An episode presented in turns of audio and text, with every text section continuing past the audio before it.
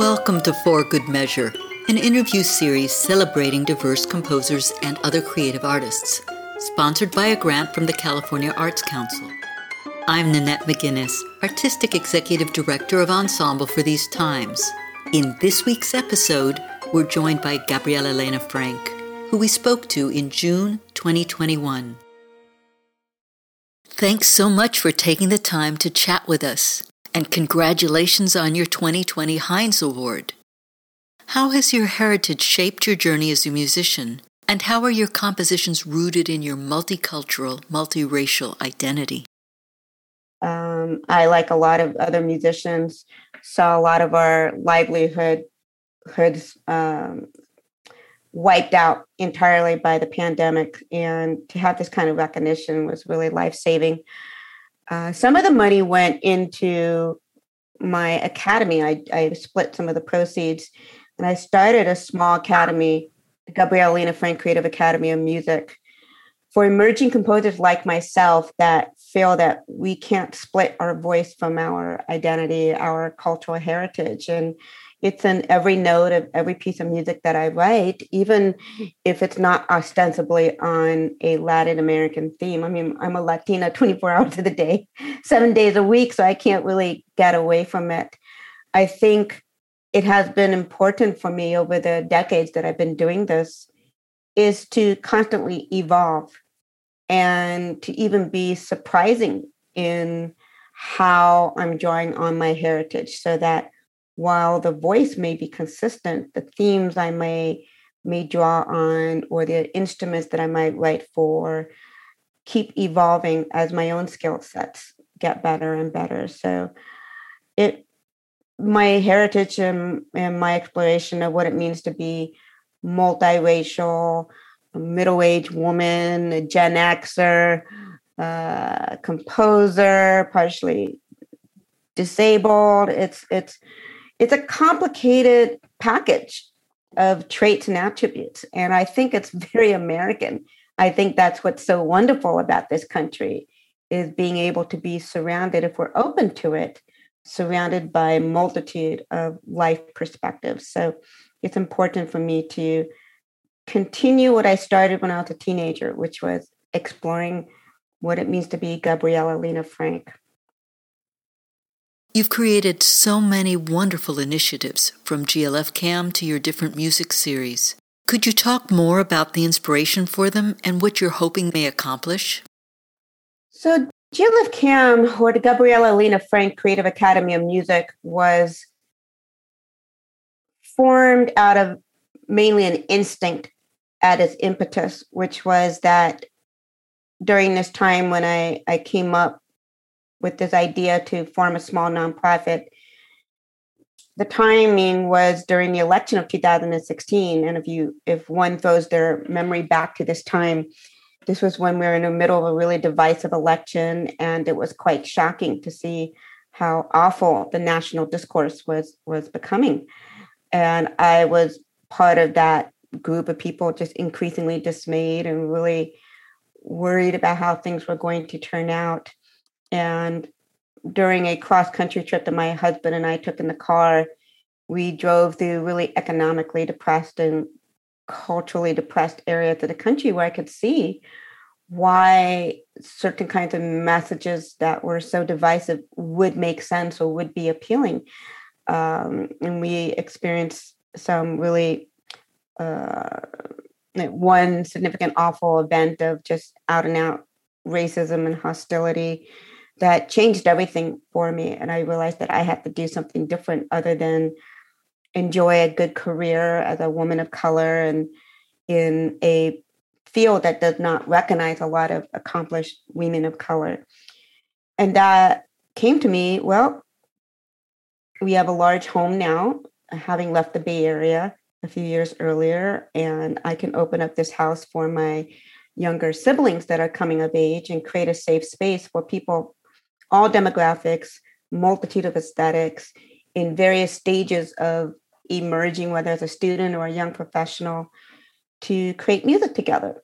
And if this is out of my house, then I can handpick the people, both the composers that would be mentored and supported, as well as the performers who would do the mentoring and playing and premiering of their music through workshops.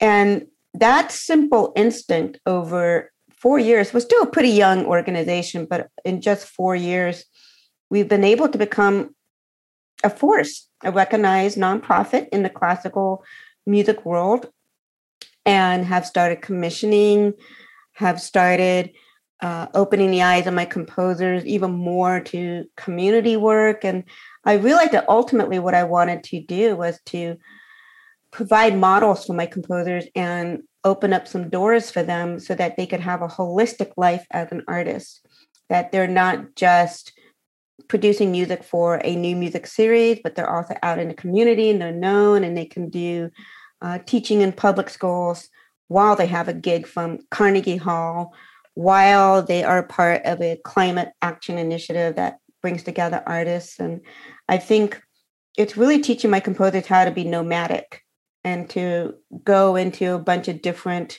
realms that are not necessarily the ones that are talked about in the music schools.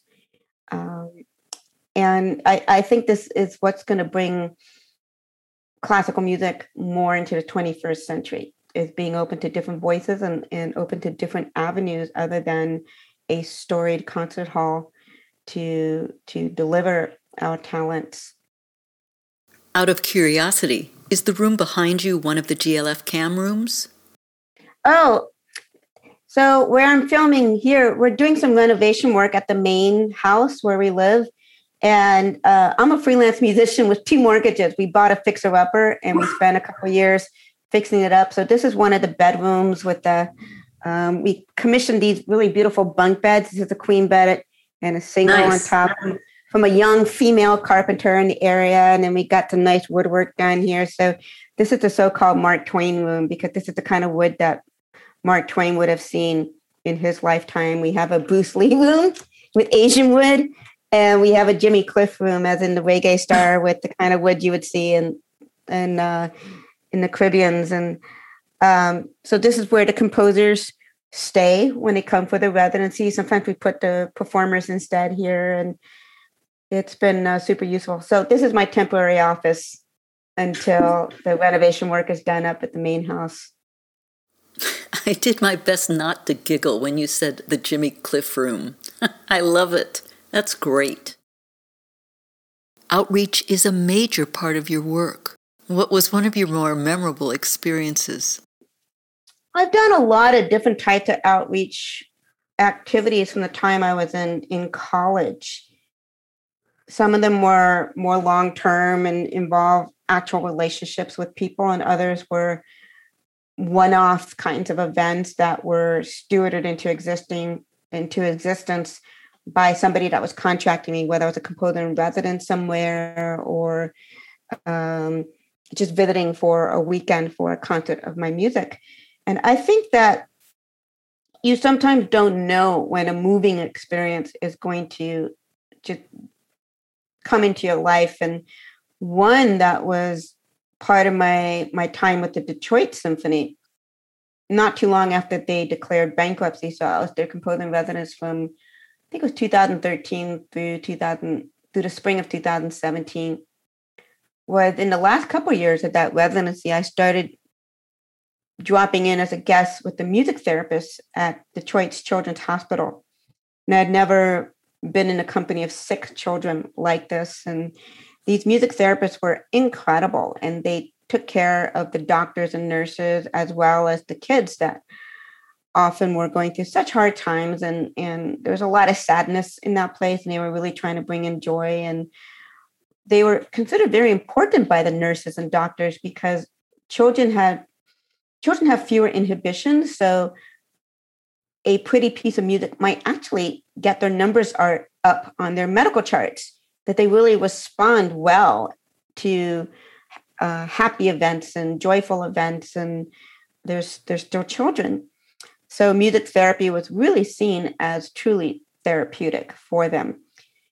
Uh, i just remember some of these children still that I would go and improvise on a keyboard for, and we would do little songs and talk to them. And speak with the parents. You could see the gratitude of the parents that we were coming in and just trying to brighten up the kids' day. And and I remember also really being grateful that there are members of the Detroit Symphony Orchestra that were coming in and they're taking off their professional hat and take putting on a humanitarian hat, which can be really hard for us to do.